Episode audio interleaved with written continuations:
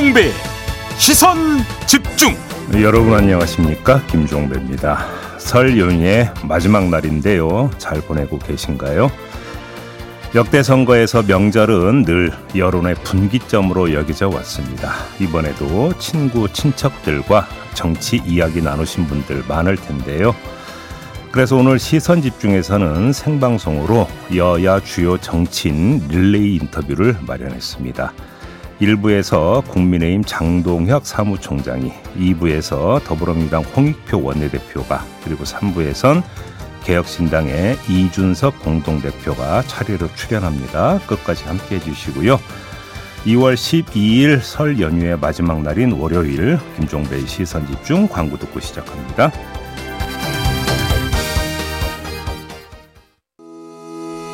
시선 집중은 촌철님들의 다양한 목소리를 기다립니다. 짧은 건 50원, 긴 건 100원인 문자 메시지 샵 8001번, 스마트 라디오 미니와 유튜브 라이브로도 시선 집중과 함께 하실 수 있습니다. 믿고 듣는 진품 시사 김종배의 시선 집중. 네, 저희 시선 집중이 설 특집으로 여야의 주요 정치인을 모시고 정치 현안, 선거 현안을 짚어보려고 하는데요. 첫 손님으로 모신 분은 국민의힘의 장동혁 사무총장입니다. 어서 오세요, 총장님. 어서 오십시오. 새해 복 많이 받으십시오. 새해 복 많이 받으시고요. 네. 네.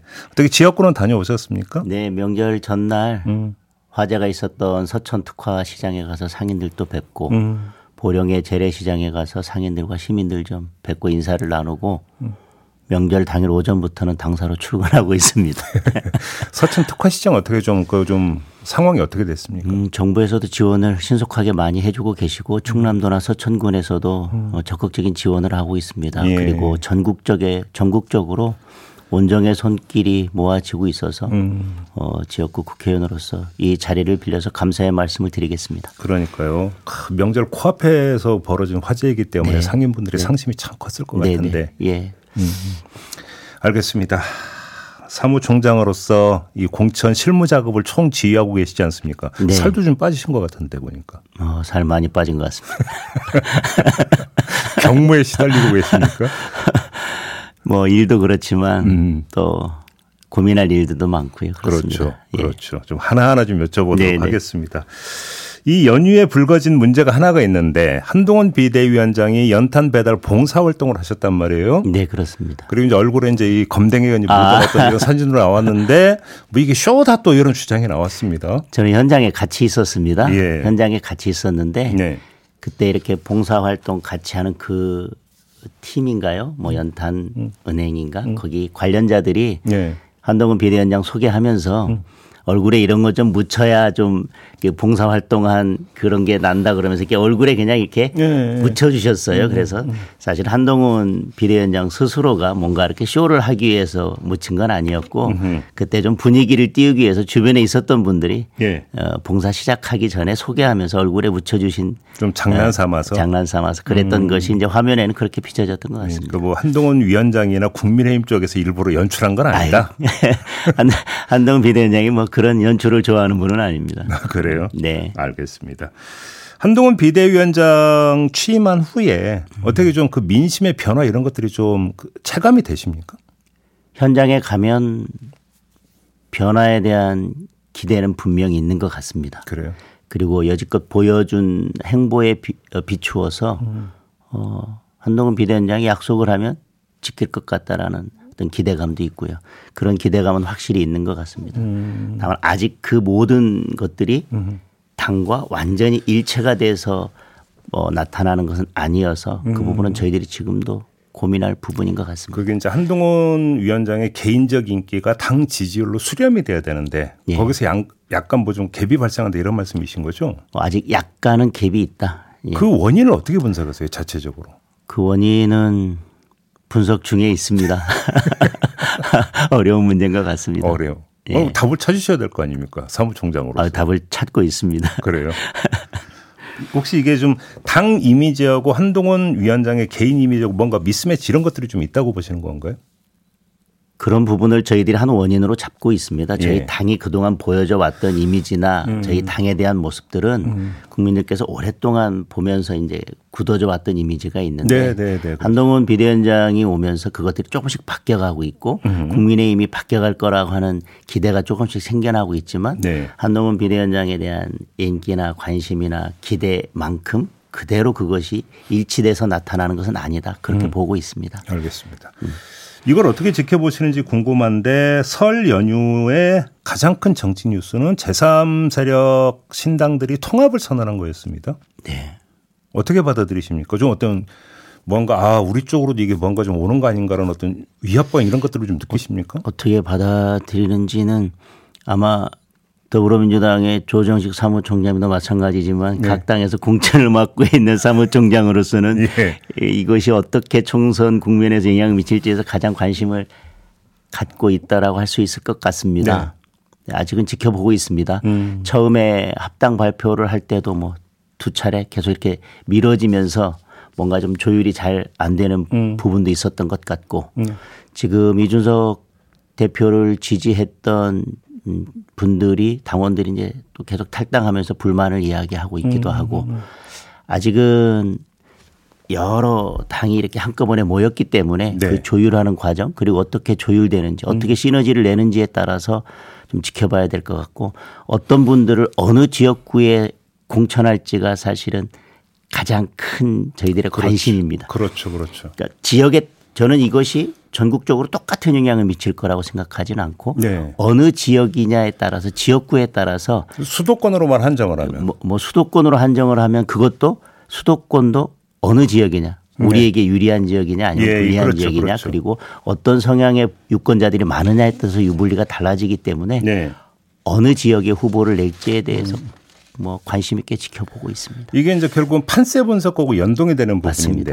일정 그러니까 그 만약에 박빙 상황으로 흐르는 상태에서 제3신당이 지역구에 아주 그 적극적으로 후보를 내고 그 제3신당 후보가 일정하게 득표를 그러니까 만약에 그 가져간다면 거대 양당 후보 입장에서는 긴장을 안 할 수 없잖아요. 이게 승부에 영향을 미칠 수 당연히 긴장할 수밖에 그, 없습니다. 그, 그 차원의 말씀이신 네네. 것 같은데요. 예. 근데 당에서도 계속 시뮬레이션을 해봤을 것 같은데 제3신당의 후보가 나오면 국민의힘에 불리합니까? 민주당에 불리합니까?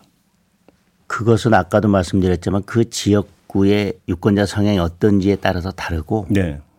어떤 후보가 나오느냐에 따라서도 다를 것 같습니다. 음. 음 제3 신당에서 네네. 어떤 후보가 나오느냐에 따라서 어 그분이 이제 어떤 활동을 해왔고 어느 쪽에 몸담았던 음. 분이냐에 따라서 조금씩 달라질 수 있을 것 같고요. 네. 음, 고민스러운 부분이고 좀 잘 지켜보고 있습니다. 이게 어떤 문제와 연결이 되냐면 국민의힘이나 민주당이나 공이 공천 탈락한 사람이 의원이 네. 특히 네. 제3신당으로 가가지고 출마를 할 그 본인의 본 지역구에서 출마를 할 경우가 네. 가장 위협적인 그림 아닌가요?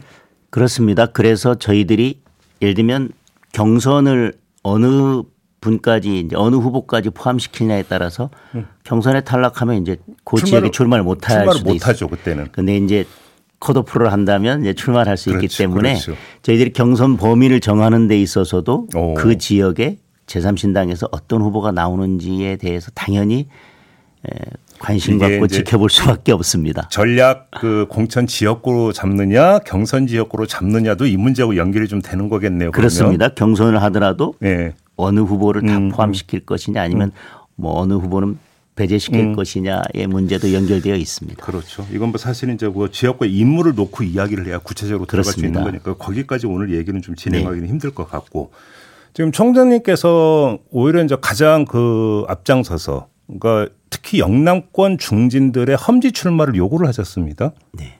일단은 그, 그 대상이 됐던 분들은 다 이제 수용하는 분위기이긴 한데 네. 막후에 혹시 반발 이런 건 없었습니까?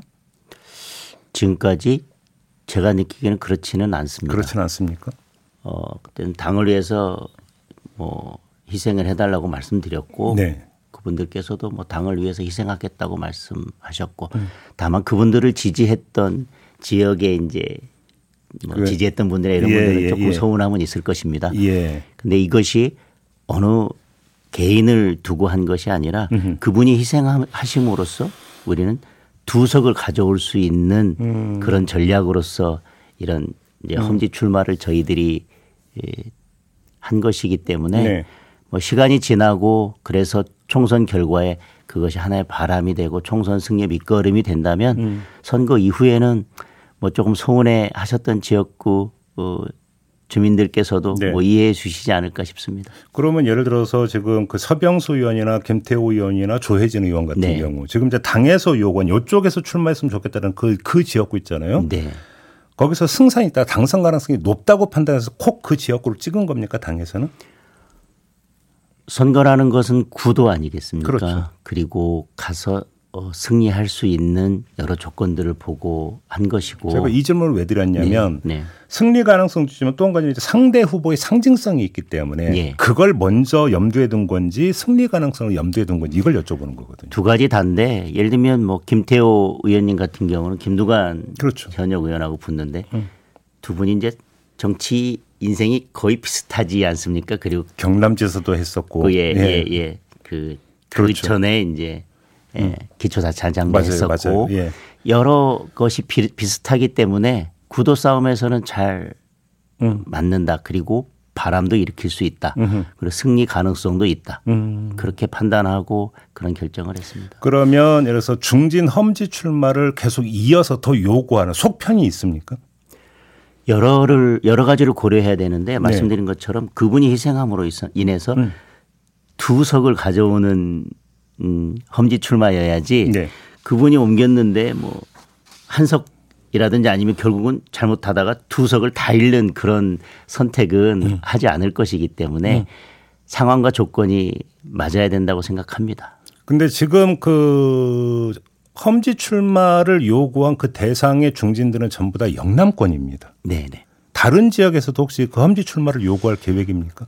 어, 여러 가지 상황들을 고려하고 있습니다. 예. 그러나 조건은 희생을 통해서 두석을 가져와야 된다. 음. 그리고 두, 아, 적어도 뭐 두석을 가져올 가능성은 있고 그것이 바람이 되어야 된다. 그 지역에.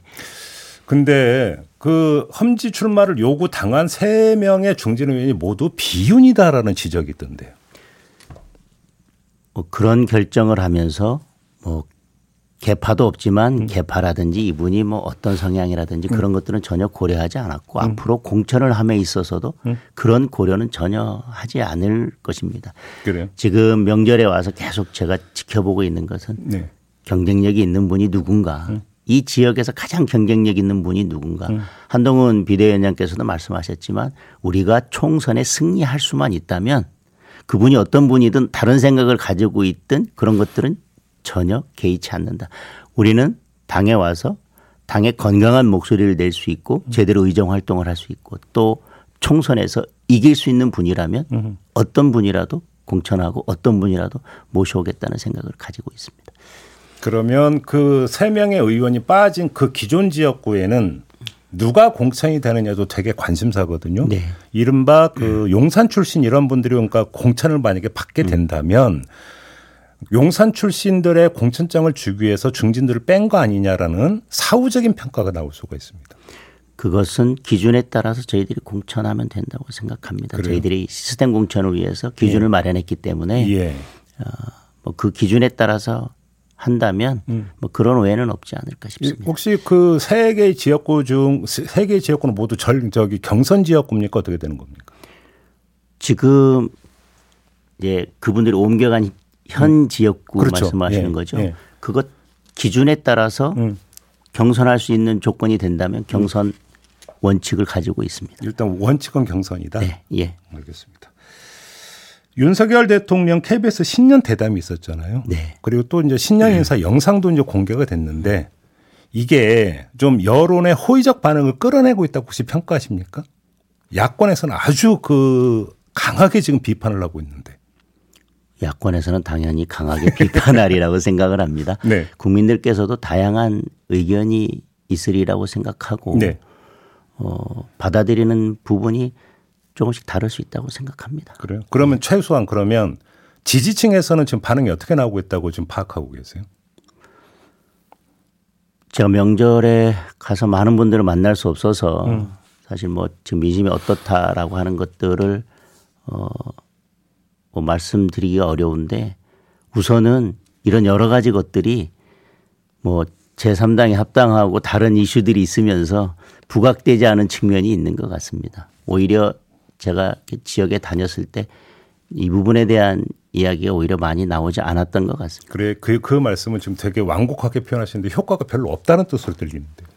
뭐 효과가 없 었던 것은 아닌 것 같고요. 예. 뭐 국민들께서 다양하게 받아들이시고 있는 것 같습니다. 그러면 뭐 국민 그러니까 지지층은 떠나서 일단 김경률 비대위원은 KBS 신년 그러니까 저기 대담을 보고 특히 김건희 여사 관련 부분을 보고 아쉽습니다. 다섯 글자로 요약해서 입장을 밝혔는데 이건 어떻게 평가하십니까?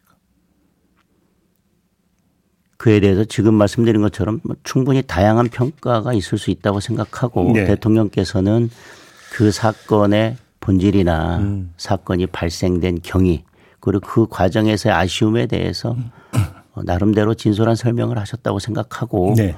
우리 한동훈 비대위원장도 그와 같이 평가를 했으니까요. 음. 뭐 저희 당에서는 어 뭐 그렇게 평가하고 있습니다. 그래요. 그 홍준표 대구시장 같은 경우는 여야가 퍼스트레이디나 광역단체장 부인이 법적 지위를 부여하는 재발 방지법을 제정해야 된다 이렇게 주장을 하던데 혹시 당에서 검토할 여지가 없다고 보세요? 뭐 필요하다면 논의를 거쳐서 검토할 필요는 있다고 생각합니다. 네. 근데 우선 일견 과연 광역 단체장 배우자에게까지 그런 법적 지위를 인정해야 되는지에 대해서는 대통령 부인으로 한정을 하면 그 부분은 이런 뭐 재발 방지뿐만 아니라 음. 어, 어 포스트레이디가 뭐 외교나 음. 다른 부분에 있어서 음. 어, 국익에 도움이 되는 어떤 활동을 하기 위해서 필요하다면 음. 뭐 논의해 볼 수 있다. 뭐 제2부속실이든 음. 뭐 지금 뭐 특별감찰관이든 그것과 아울러서 음. 뭐 이것들이 어, 제대로 작동할 수 있도록 네. 하는 여러 방안들이 있다면 음. 그거에 대해서는 열어놓고 충분히 논의할 수 있다고 생각합니다. 그런데 광역단체장 부인은 아닌 것 같다. 글쎄요. 거기까지 확대하는 것에 대해서는 좀 더, 더 광범위한 국민적 공감대가 있어야 되지 않을까 싶습니다. 그러면 그거는 광역단체적인 홍준표 시장이 떡봉 김에 제사 지내는 차원의 이야기다. 혹시 뭐 이런 걸까요? 말씀드리기는 그렇고 국민들께서 좀 음. 네, 판단하시지 않을까 싶습니다. 또 한 가지 지금 그 한동훈 비대위원장의 당 차원에서 이제 강하게 밀고 있는 이른바 운동권 특권 세력 심판론이 있지 않습니까? 네. 홍준표 시장에게 뜬금없다고 그렇게 평가절하던데. 뭐 저는 그렇게 말씀하신 게 뜬금없는 것 같은데 오히려 그게 효과가 있다고 자평하세요? 우선 지금 국회가 이렇게 네. 제대로 앞으로 나아가지 못하고 막혀 있는 게 왜 그럴까? 음. 그리고 뭐 특권을 내려놓자고 해도 한 발자국도 나아가지 못하는 게 왜 이럴까? 음. 그리고 본질에 집중하지 못하고 민생에 집중하지 못하고 어떤 사건이 있으면 그걸 프레임을 만들어서 정쟁화하려고 하는 이것이 이렇게 거의 극에 달한 이 상황이 어떤 걸까라고 여러 가지를 살펴보면 아, 지금 민주당의 70명 가까운 운동권 세력들이 최근에 만들어 온 네. 최근이라기보다는 쭉 그동안 오랫동안 만들어 왔던 어떤 정치의 어떤 패턴의 그런 영향을 미치고 있지 않는가라고 음. 하는 것에 대해서 한동훈 비대위원장이 강하게 문제의식을 가지고 있고 저는 그것들이 국민들이 공감할 수 있느냐 없느냐의 문제라고 생각합니다. 그러한 어 바람직하지 않은 정치 행태 음. 이것을 깨지 않고는 음. 어떤 사람들이 오더라도 새로운 사람들이 몇 명 바뀌더라도 그 사람들이 주류색으로 자리 잡고 무슨 예전에 뭐, 뭐, 미 문화원을 점거하듯이 국회를 점거하고 있는 한 이 국회가 제대로 된 방향으로 나아갈 수 없다라는 문제의식에서 출발한 것이기 때문에 네. 이것은 국민들께서 충분히 공감할 수 있는 의제라고 생각을 합니다. 그런데 뭐 옳고 그런 건 우리 방송 듣고 계신 애청자 여러분들의 판단에 맡기고 음. 현실적으로 그 선두 주자였던 김경률 비대위원이 불출마를 선언을 함으로써 속칭 약간 기미 센 부분이 있지 않습니까? 뭐 말씀드렸지만 저는 김경률 비대위원께서 어떤 이유에서 그런 결정을 하서는 존중을 하고 음. 정청래 의원 지역구에 대해서는 저희들이 그분과 싸울 수 있는 다른 음, 적절한 후보를 낼 겁니다. 그리고 네. 정청래 의원 말고도 아까도 말씀드렸지만 민주당에는 거의 70명 가까운 알겠습니다. 단순히 그냥 운동권도 아니고 거기에서 거의 뭐 주도적인 역할을 했던 분들이 뭐 70명이 아직도 남아 있기 때문에요. 어떤 이 운동권 청산이라고 하는 것은 어떤 한 명한 한 명을 두고 응. 이야기하는 것은 아니라고 생각합니다. 한 1분 정도밖에 안 남았는데 그 위성정당 국민의 미래 있지 않습니까? 예. 국민의 미래의 지도부 구성을 지금 어떤 식으로 할 생각이십니까? 좀 보관이 있습니까? 이건 민주당이 저희가 반대했지만 어쩔 수 없이 이런 선택을 하면서 저희들은 우리와 같이 가는 정당을 만들 수밖에 없기 때문에 네. 우리와 뜻을 같이 하는 정당으로 그렇게 뜻을 같이 할 수 있는 대표로 모시려고 생각을 하고 음. 그와 같이 뜻을 맞출 수 있는 지도부도 구성하고 공관위도 그렇게 구성하려고 합니다. 그러면 당에서 보낼 생각은 없습니까? 뭐 어쨌든 그 부분에 대해서 같이 뜻을 잘 맞출 수 있는 음. 음, 구성을 하려고 노력하고 있고 한 말씀만 더 드리면 제3지대가 이것을 꼼수다 우리는 안 만들겠다 그러는 건데 그건 제3정당 스스로 우리는 비례정당임을 자처하는 거라고 생각합니다. 마무리해야 되겠네요. 고맙습니다. 예, 예. 고맙습니다. 장동혁 국민의힘 사무총장과 함께했습니다. 네.